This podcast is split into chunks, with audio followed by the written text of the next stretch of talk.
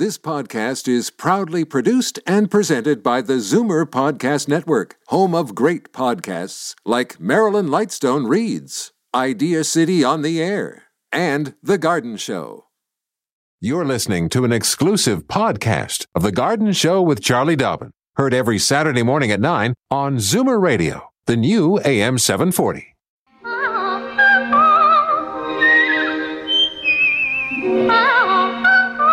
Welcome, friend, to our weekly garden party. We hope you brought along your questions because it's time to dish the dirt.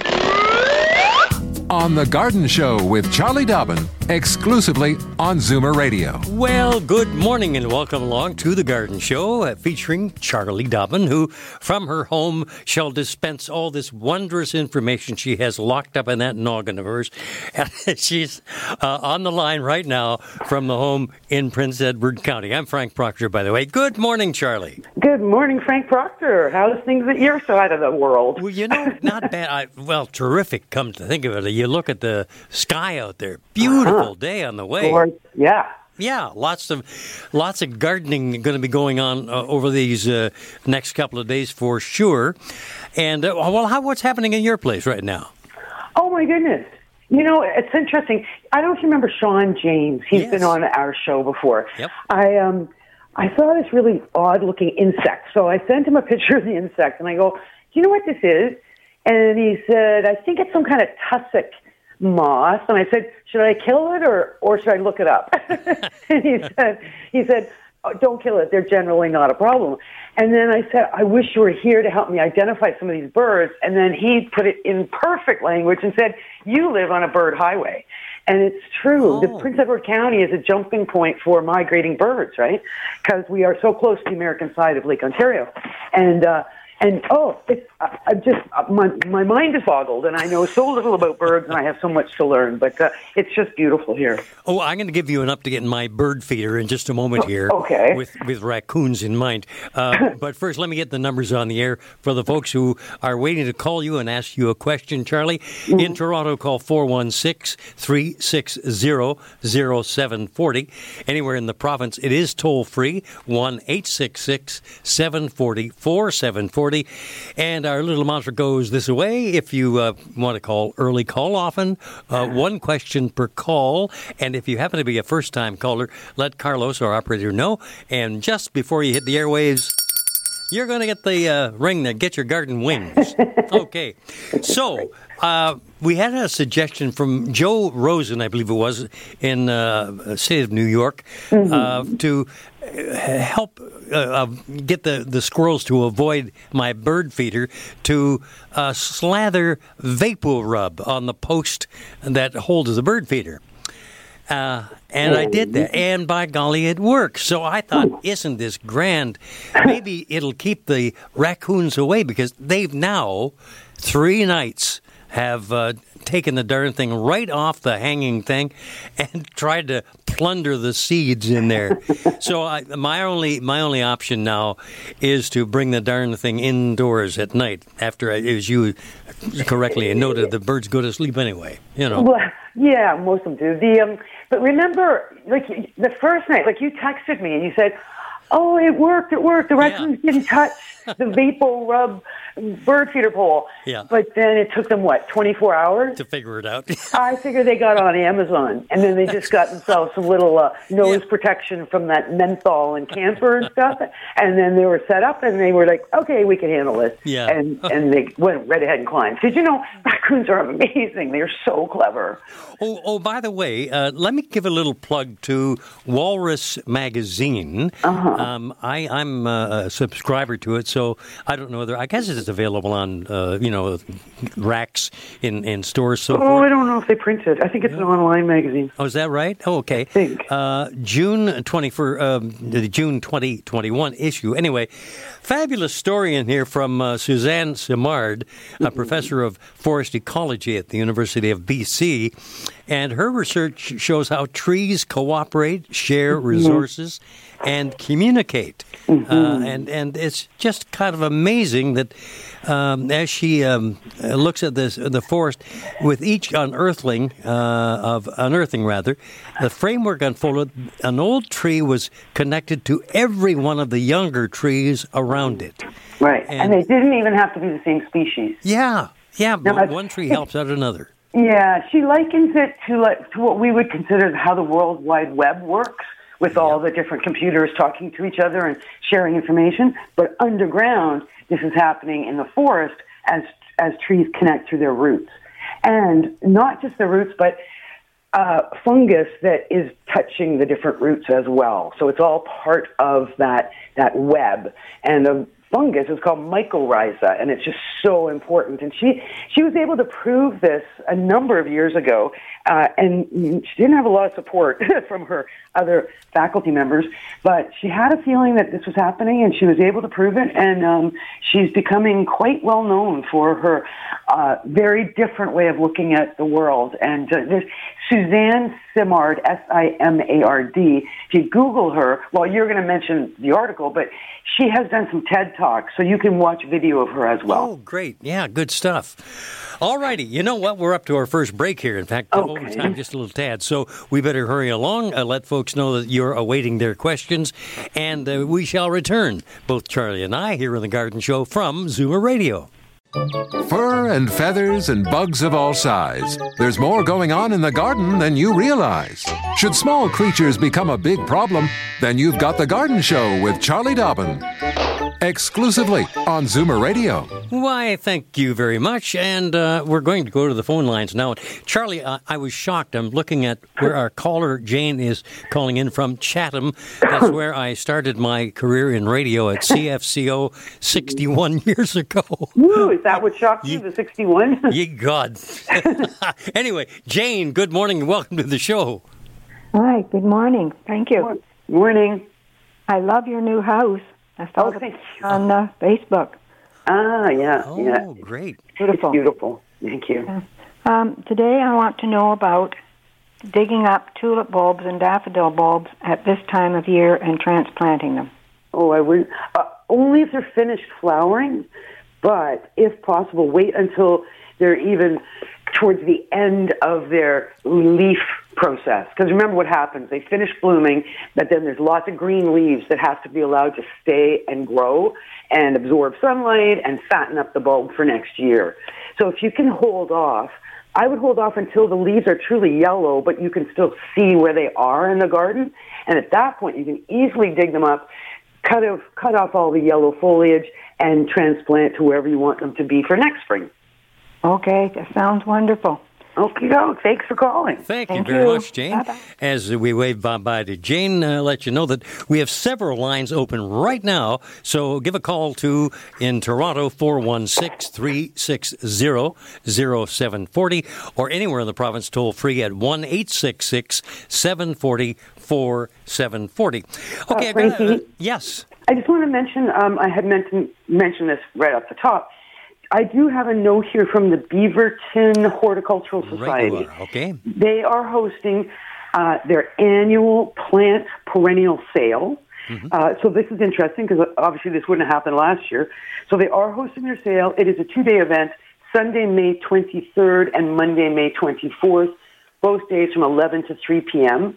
Of course, it's an outdoor event at White's Creek Flower Farm, which is on Concession 7 uh, in Beaverton, all capital COVID rules apply. So remember, obviously, social distancing, full mask, etc. But uh, but that's fun. I mean, I feel like we're transitioning through this uh, pandemic. We're we're slowly but surely, you know, getting back to some some regular activities. Yes, indeed, and with the new uh, vaccines rolling in in uh, um, larger amounts, I'm I think we're going to have some of those, uh, you know, second shots move up a little bit in, on the date. We yeah, hope and I- anyway. I hope that, that the frontline workers, the teachers, uh, you know, healthcare workers, the long-term care workers, I hope they're the priority for the number two shot. You've got it. Yep. Okay, uh, back to an email that we received from Dan Hepburn. Uh, writes in from Walkerton in Bruce County, about five miles north of Walkerton, actually. He sent you a photograph and he says, Hey, Charlie, I'm wondering what the problem is with the lilacs and what can be done. This lilac bush is about 144 feet long and 15 feet wide. And in the last five years or so, it's not doing so well. It was already here when we arrived in 61. Soil uh, light sandy. They have uh, no care, just appreciated.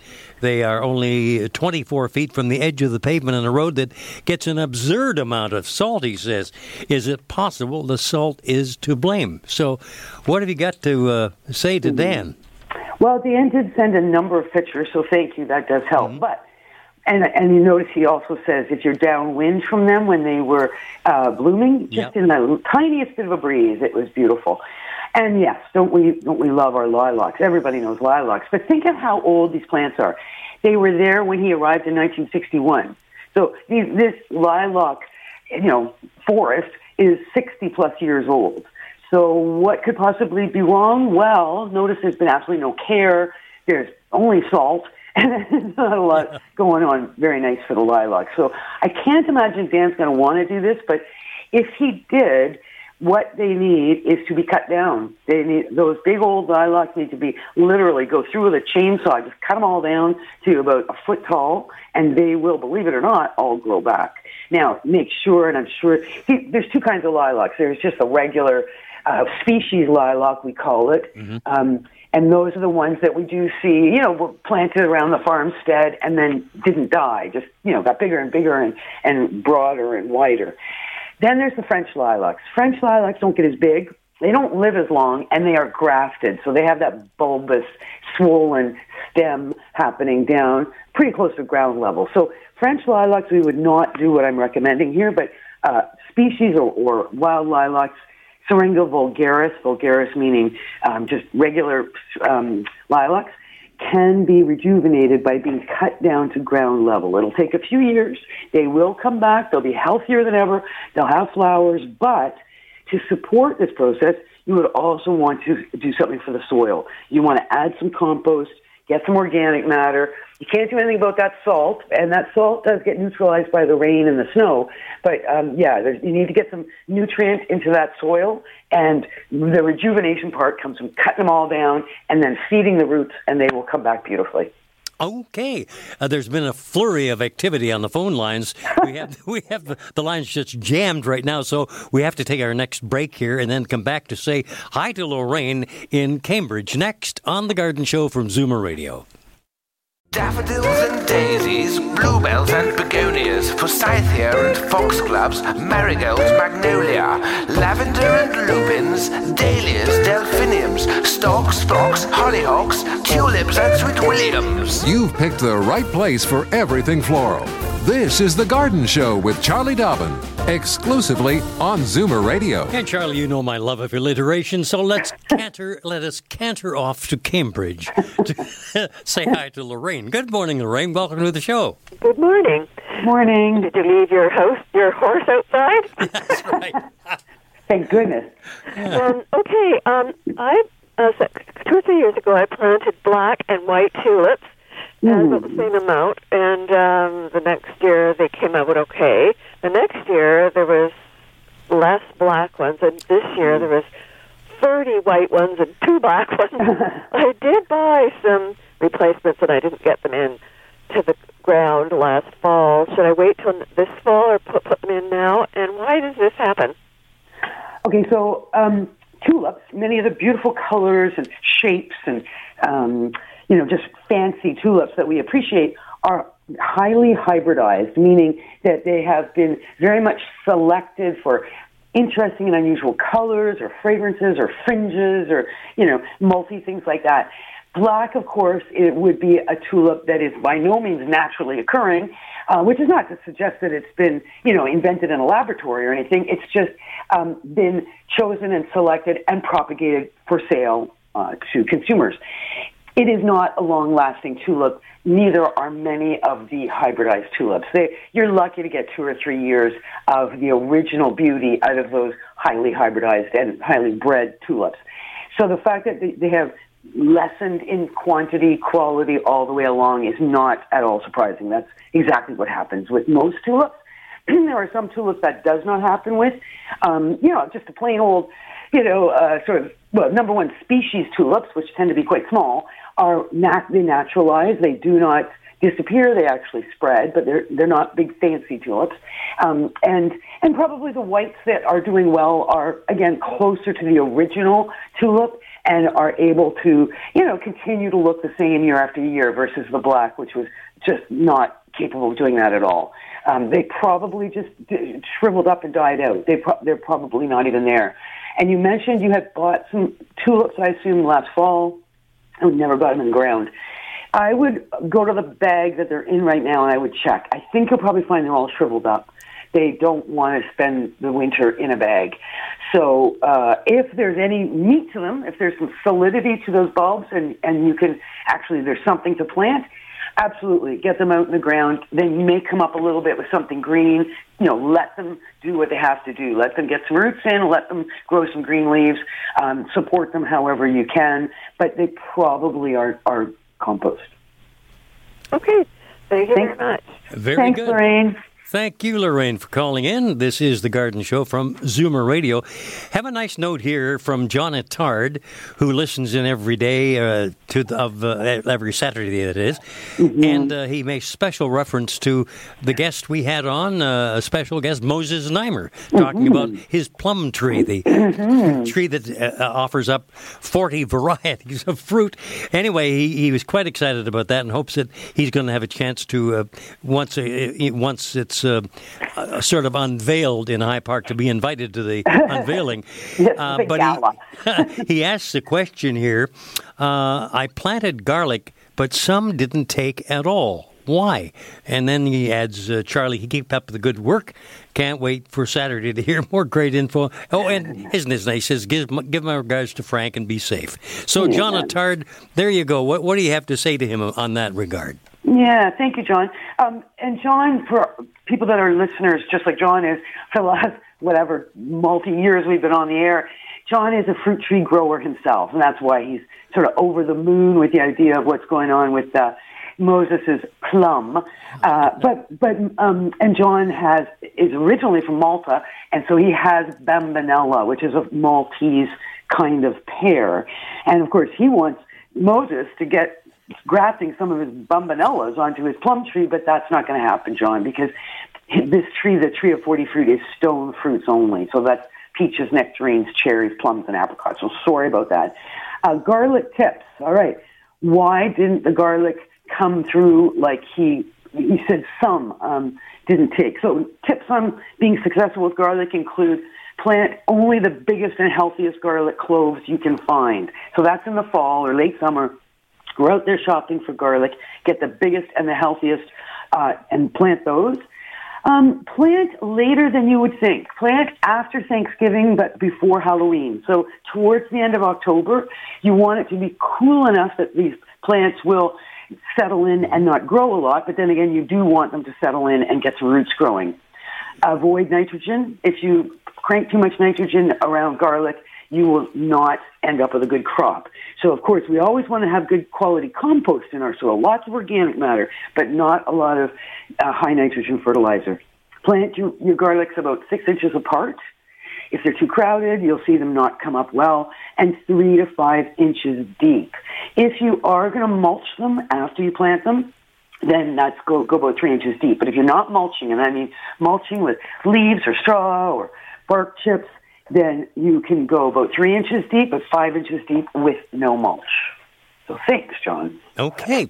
Uh, to the phone lines we go once again. out to Ancaster, and Paul's on the line. Good morning, Paul. Welcome to the show. Hello, Paul. And uh, I have a comment that I wanted to make after listening to one of your callers about some problems with raccoons and bird feeders, yeah. I think it was. But Yeah. an anyways, uh, my idea, uh, tried and true over the years, was uh, a crazy carpet. You know, you get kids going Yeah. down uh, a hill and they slide on this plastic crazy carpet. Yeah. Well, I wrap a cedar pole in that, and squirrels, they just can't get up it. Oh, that's clever. And so I put about two of them, staple it on a cedar pole, put my bird feeder on top, and uh, that's it. Well, now, Watch them slide Hey. up and down. that's pretty darn good. And you know the squirrels still get a chance to eat some of the seeds because they fall down from the bird feeder, but Sure. they just don't get to go up and then empty it all at once. Yeah. Right. Does that work on raccoons? Pardon? Does that work on raccoons? Uh, oh, definitely. Nothing can climb the pole. So That's a heck of an I, idea. I've I live in the country and I got uh, opossums, raccoons, skunks. There's uh, there's nothing that gets up that pole. Pretty well a menagerie at your place. Good Oh, hey, I'm going to take that idea under consideration for sure, Paul. Thank you. Do you have another Okay, question well, for you Charlie? have a great day. Yeah? Just wanted to make a quick Oh, comment on that one. Yeah. That's Thank great. I you. appreciate that. Yeah, thank you. Nobody more interested in deterring raccoons than I. Yeah, Uh, and I love it when people have tips. So remember, Yeah. listeners, everybody who's listening, you don't need to just call with a question. You can call with comments as well. Yeah, exactly. Yeah. I have a nice note here from Patricia McLean who says she loves the show. Uh, Pat- Patricia uh, says, "I'm wondering what's the best prop." Uh, oh, best to prop up a Solomon seal, and is it okay to transplant them now? What would you recommend a good soil for the flower garden? I don't know what Solomon I- seal is. Oh, I do. Yeah, and Solomon seal is. Um, you might even have some at your place. It grows about a meter tall, so about three feet tall. At this time of year, uh, it almost looks like a bit ferny. Like it's a single stem with leaves lining the stem, and then it does kind of a crooked top. Like it crooks over on the top, and then it gets these lovely cascading white flowers that hang from below the stem. So it's it's a very um, very spring flower, uh, flowering plant. It's a perennial, herbaceous perennial. It grows in the shade. This is what we love about Solomon seal. You can put it in the worst soil and the shadiest spot, and it will grow. But it does get fairly tall. And I'm wondering if that's what uh, Patricia's asking. She says, "I'm wondering what's the best time to prop up a Solomon seal, or is she needing pot up?" Prop up, you shouldn't have to prop up. I am not a fan of propping up plants. Let plants, I mean, if it's in a really windy spot, the wind will knock it over. Uh, so you're right. You might want to put, you know, stick a few little branches, just twigs, right, from your your bush wherever you are. I'm not sure. She doesn't say. just a few little, you know, um, bits and pieces of branches stuck in the ground around the Solomon seal will stabilize it. Don't try tying it up or wiring it or doing anything like that. Just provide a little bit of support around the plant. Once you have one, you'll have more. The, the, the clump just gets bigger and bigger. So um, be prepared to just kind of support the clump if that's the case.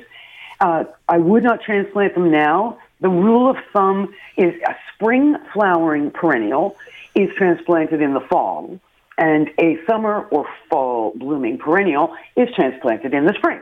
So right now we've got things blooming like uh, Dicentra or Bleeding Heart. We've got the Solomon Seal. We've got the peonies coming. Got all kinds of sort of early season flowering plants, either in bud or flowering now. So now is not the time to transplant. Uh, wait until the fall to do that if you can.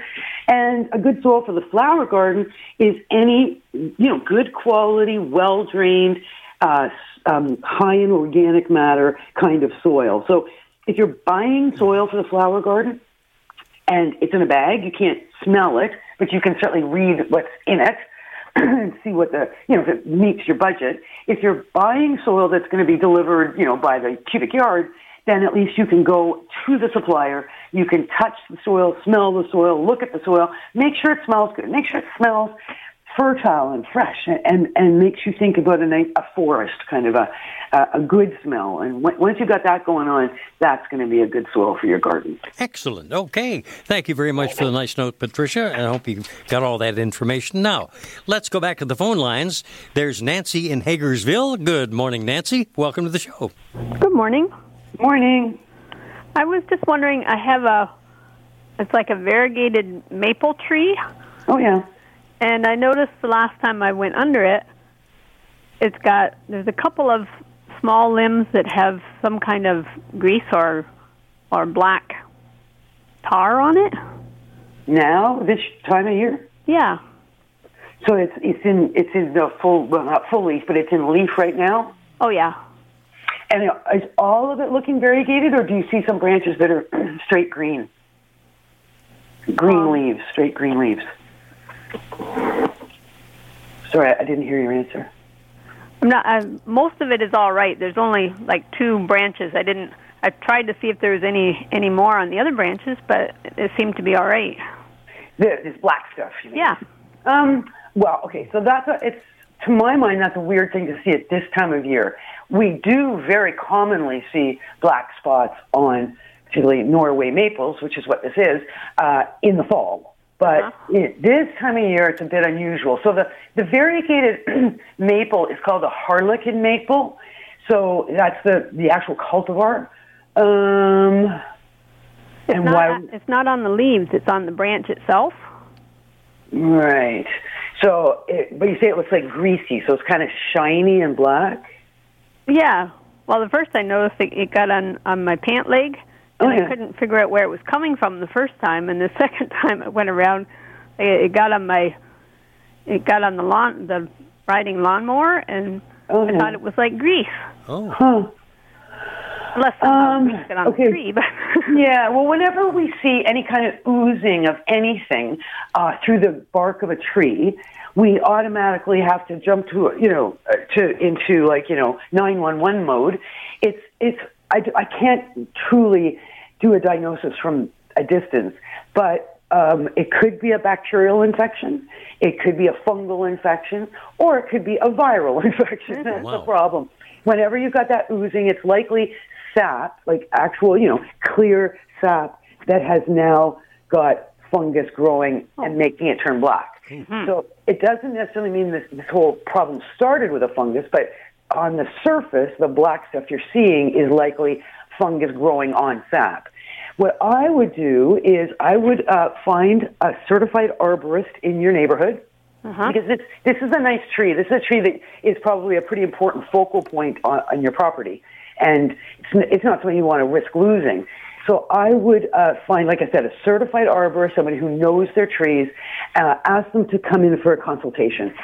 Generally speaking, uh, they do not charge for consultations. They will charge if they're going to do some work for you, but they will swing by and, and look at whatever you need looked at. That's, that would be my impulse, is find out what somebody, you know, on site who knows what to look for uh, recommends. Uh, it could be just a case of doing some, you know, some removal of some branches and some, you know, cleaning up of problems where there's been cracks in the bark. You know, sometimes the cracks happen because of the, the frost or the, the sun beating down on the bark in the winter. Like all different things affect the, um, you know, bark of trees. But the main thing is you want to avoid allowing that to continue happening, and you don't want sap oozing out of out of bark of trees if you can avoid it. Would it be all right to cut off the small piece, or Um, if it's just a little tiny branch, I mean, a little, you know, tip sort of branch, absolutely cut it off and burn it. Don't don't keep it. Uh, if it's anything major, then I would get bring somebody in to take a look. all right. thank Okay. you. Thanks Thank you very, very much, much. Nancy. Yeah, I hope you get Thanks that for problem. calling. Yeah, yeah, that that sounds like a nasty problem, doesn't it? Well, yeah, from afar it does actually. That's right. Uh, I have a note here from Janet uh, Donnelly, who mentioned she loves the show and listens every week. And uh, she says, I'm not sure if you can help with my rhododendron, which doesn't look too healthy. I don't think she sent you a picture on this. But anyway, did, she, she helps out by saying, I live in Mississauga. This rhododendron was planted in my backyard last year. It was healthy and blooming. I was expecting to see some flower buds this spring, but I see a lot of brown leaves. The area of the backyard gets full sun in the afternoon. Is there anything I can do to revive it? Or just get a new one this year? And if I do get a new one, how do I keep it in good shape for next year? Well, there you go. Yeah, it's a pretty sad looking plant. She did send a Ah, picture. okay. Thank you, Janet. Um, right. So a couple of things. We love a rhododendron. We love the blooms in the spring because that's when they burst forth with all kinds of bright colors. Um, so what are you going to do about this? Number one, before you plant a rhododendron, find a spot that is not full sun in the afternoon. It's the opposite. You, it's okay to have full sun in the morning, Uh, but better yet, have no full sun at all. Only have dappled, half day, you know, bright, reflected sun. So rhododendrons do not like full sun. That's why you're seeing that burning and browning on the tips. So once you've found that perfect location where it's gentle sun, you will amend the soil extensively with peat moss and with pine needles or spruce needles if you have any of those kicking around because you need to lower the pH in order for the rhododendron to thrive. They like a pH that's well below neutral. Our natural soils are in the neutral area, you know, 6.8, 6.7, and you need something, you need you down to five, like five and a half, 5.8 pH to have happy rhodos. So find your location, fix your soil. You can always do a pH test to see what your pH is before you plant the rhododendron. Get it in the ground, water thoroughly, and um, enjoy it this year. Now, as fall comes along, next, you know, as we uh, get through our spring and summer into fall, the flower buds form on the rhododendrons in the fall. So you will know before winter comes whether you have blooms coming the next spring. So, eh, um, and no pruning whatsoever. Uh, generally, if it's a windy spot, we wrap some burlap to protect from the wind. Uh, and you will, in its second season, fertilize your rhododendrons with rhododendron food, which has got extra sulfur in it to keep that that pH down. So it's a it is a bit of a you have to work a bit with rhododendrons, but you, if you have a good spot, you know, lots of it's got to be a real kind of a woodsy soil, like lots of good bark and and you know again that kind of forest. It's the rhododendrons naturally grow on the edges of forests because they love all that really you know heavy woodsy soil, but then they like a little bit of sun a little bit of shade and lots of shelter from the wind. Okay. Um, Russell from Scarborough is on the line, waiting patiently. We shall scurry to Scarborough in moments next on The Garden Show with Charlie Dobbin. Don't change stations just because the weather changes. Garden tips and advice all year round. This is The Garden Show with Charlie Dobbin, exclusively on Zoomer Radio. Alrighty, Charlie, as promised, here's Russell from Scarborough on the line. Good morning, Russell. Good, hey, hello, morning. Russell. Go ahead. Charlie, good morning, Frank. Good morning. Morning. Uh, I have a question for you, uh, Charlie. Um, on a previous program, they were talking about fertilizer for tomato plants, Yes.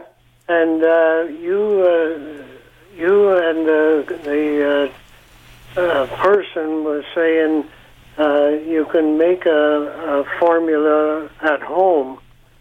Uh, can you remember the ingredients that was in it?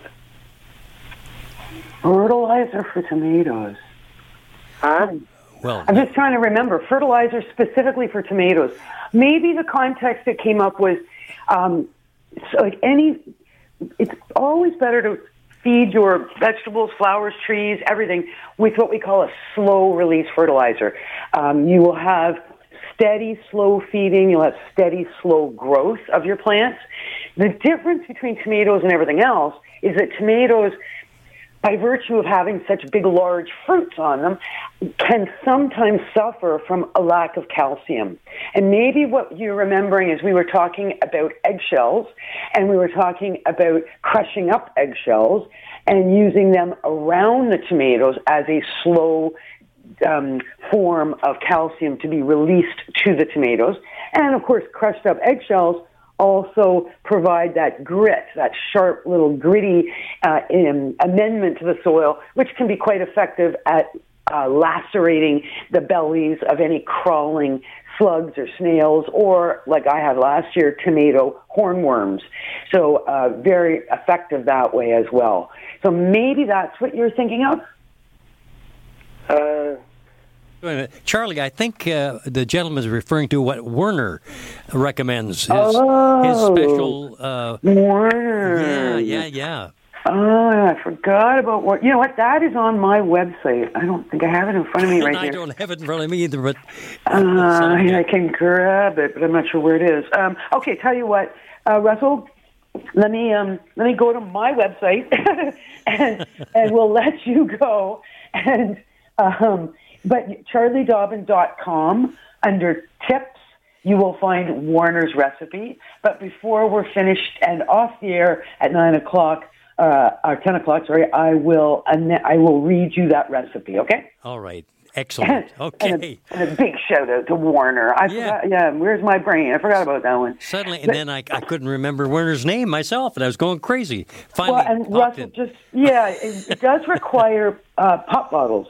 That's right. The two liter pop bottle. So get out there and get yourself start drinking some pop, and then you can follow the recipe properly. right, you are. Let me get, refer to a, um, an email here from Mary Stewart, who says, uh, "Would you recommend a lawn leveling rake? We need to fill in some low spots on our lawn. They seem to be very expensive. Any suggestions?"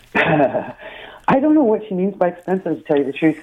Yes, if you want to fill in uh, any kind of, uh, you want to level your lawn and you're going to rake soil into the low spots, you're going to need some kind of a rake. Um, a flat, what we call a flat rake or a straight rake, uh, is does the best job because you can drag it across and it will just sort of uh, go across the, the existing grass. And of course, you'll you always try and mow first and then start filling your holes with some good quality topsoil. Um, a stiff fan rake could work because um, again, you just you just dr- drag that rake across the, the existing lawn, and the soil will will get pushed down into the holes. But a flat rake does the best job, and I can tell you, I, I did because we're doing so much top dressing here. I bought a very like I think it's like 24 inches or more wide. Uh, aluminum flat rake on Amazon. Now, yeah, it wasn't cheap. I think it was like fifty dollars, but um, it certainly is quite more quite efficient. And when you're on a big property, you need big tools. That that that I've learned. okay, we're going to give you uh, a little bit of a break, Charlie, so you can jump online to find out Werner's recipe. We can pass that along uh, to the gentleman who who called earlier. In in the meanwhile, let's uh, do a little break here as we uh, approach the final segment of the Garden Show on Zoomer Radio. Fur and feathers and bugs of all size. There's more going on in the garden than you realize. Should small creatures become a big problem, then you've got The Garden Show with Charlie Dobbin. Exclusively on Zoomer Radio. Uh, just a note to Dan online from Elmwood. We're coming to you, Dan, very shortly. But in the meantime, Charlie, did you Hmm. uncover that recipe that uh, is offered up by uh, Werner? I did. I All did. right. So I was wrong about pop bottles. It was water bottles. So just you know, regular plastic water bottles. So for each tomato plant, insert the neck. So take off the, the little screw top. The neck of a plastic water bottle gets inserted near the plant into the soil. But first, you cut the bottom out of the bottle. Mm-hmm. So there it is. It's like a little funnel, right? Right. Inserted into the ground near the plant. Every week, so you set your calendar, every week, scoop two teaspoons of skim milk powder and one teaspoon of Epsom salt into the open bottle. So te- two teaspoons of skim milk powder, one teaspoon of Epsom salts into that open end of the bottle. Run water into the bottle until all the powder has dissolved. So, and, and that will take whatever time it takes, and that uh, will the dissolved Epsom salts and skim milk powder will of course go into solution and go down and feed the roots. And Warner swears he has the best tomatoes in the world. Yeah, he really does. Yeah. Yep. And other people have tried the recipe and they've been pretty impressed as well. Good stuff. Okay, hope that, that I think it was Russell who called in about that. Yes. All righty, Dan in Elmwood. Welcome to the show, Dan. Good day. Morning. Yeah, we've got some uh, lilacs up here, and they're not doing so well. Um, that bunch of lilacs have been there for, for at least 60 years, uh, and they're right beside the road, and I'm suspicious it's salt that's the problem, but I don't know. Dan, did you send me an email on this? Yes, I did. Yeah, and you know what? We addressed your question earlier in the show. Oh, okay. Okay, so if you listen back, listen to the podcast when it comes out, probably this Tuesday or Wednesday. Just go to AM seven forty, you know, dot ca. Go to my show podcast. Listen to the show. You will hear the answer to your question. Excellent. Thank there you. go. Okay, Dan. Thanks, Dan. Thank you. And a reminder uh, that the emails are always welcome. Of course, we can uh, Mhm. you know, address them as soon as we can. But if you'd like to send Oh, an we. email, I uh, like that we. thank the you very much. The royal we. Of course, of course. Uh, just send your email along to the person who shall deal with that particular email. That would be Charlie Dobbin at c.dobbin, D O B B I N, at mzmedia.com. Okay, I've got a note here from uh, Ingrid Bletchner uh, in Niagara on the Lake. Uh, she says, uh, Charlie, I need some help with my clematis or clematis. Ernest Markham is the name. It was quite small when I bought it two years ago. Last year it thrived, grew well, blossomed. This spring I see no leaves growing in the stems. They're actually still bare, which makes me believe that the clematis didn't survive. Can you recommend uh, a clematis that grows in clay-like soil? So there you go. Hmm. She's writing from Niagara on the Lake. Yeah. And this email is about a week old. So I bet you things have changed. Here's the here's the bottom line. Ernest Markham is a very old, reliable cultivar. So you've chosen a beautiful clematis. Never, never be impatient with clematis. You plant them and you wait. It takes at least two years for them to get settled in and happy and, and ready to really, you know, go crazy and grow the 10 feet they grow every year. Make sure that it's got something to grow up. You know, you've got some kind of a trellis or a fence or something for the clematis. Make sure that um, soil sounds good. Uh, do not let, make sure that, we always say that clematis wants its roots or its feet in the shade and its head in the sun. So we want shade around the base, even if it means planting a small shrub or a perennial in front of the plant, so it's shading the, the roots. We like, they like cool roots, but they want sun for their leaves and flowers. With the Ernest Markham cultivar, we always, always cut them down in the spring to uh, about six inches tall. Even when you don't see any growth at all, you're just going to have crispy vines, crispy branches, and you're going to get out your pruners, and they are. You may see buds. When usually, with, with time to prune is when the buds look like mouse ears. So they're about the size of a mouse ear, little fuzzy buds opposite to each other, and you cut the stem just above the buds and leave it alone. Let it grow. You may need to direct the vines as they grow up. Um, and enjoy because I mean that, like I said, it's a, that cultivar actually won an award of garden merit from the Royal Horticultural Society years ago. It is considered a very beautiful clematis. So I'm pretty confident it's alive, and just by cutting it back, it will start to grow. Okay, I'm keeping an eye on the clock because we are in our final segment. We have about two minutes remaining. I think this question you, you can handle, though, in, in the final uh, couple of minutes here. From Linda Murta, who says, uh, from Thornton, Ontario, by the way, a couple of years ago, I split and moved some large hostas to different spots in the same garden, a shaded area facing north. They come back nicely each year, but don't, so grow, don't seem to grow any bigger. What's the best fertilizer for hostas to get them to grow? One word. Increase your soil organic matter. Okay, Ah. that's four words. so get some organic matter into that soil. That's all it is. You, you've got to, every year, because a healthy living soil has lots of organic matter, lots of uh, microorganisms that are chewing up the organic matter, making it disappear, but releasing nutrients along the way. And that's what's going to support the growth of the hostas. So you need to have, you know, lots of, of living soil.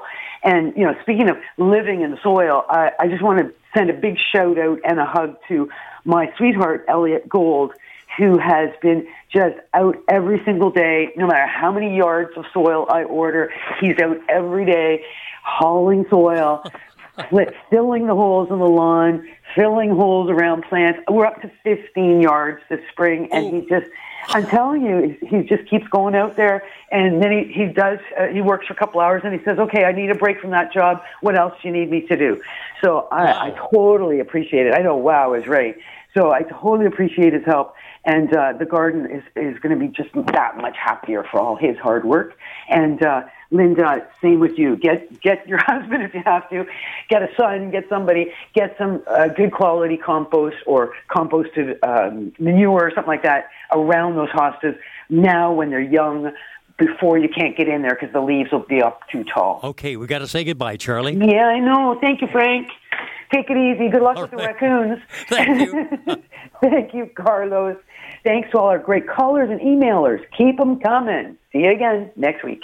This has been an exclusive podcast of The Garden Show with Charlie Dobbin. Heard every Saturday morning at 9 on Zoomer Radio, the new AM 740. This podcast is proudly produced and presented by the Zoomer Podcast Network, home of great podcasts like Marilyn Lightstone Reads, Idea City on the Air, and The Garden Show.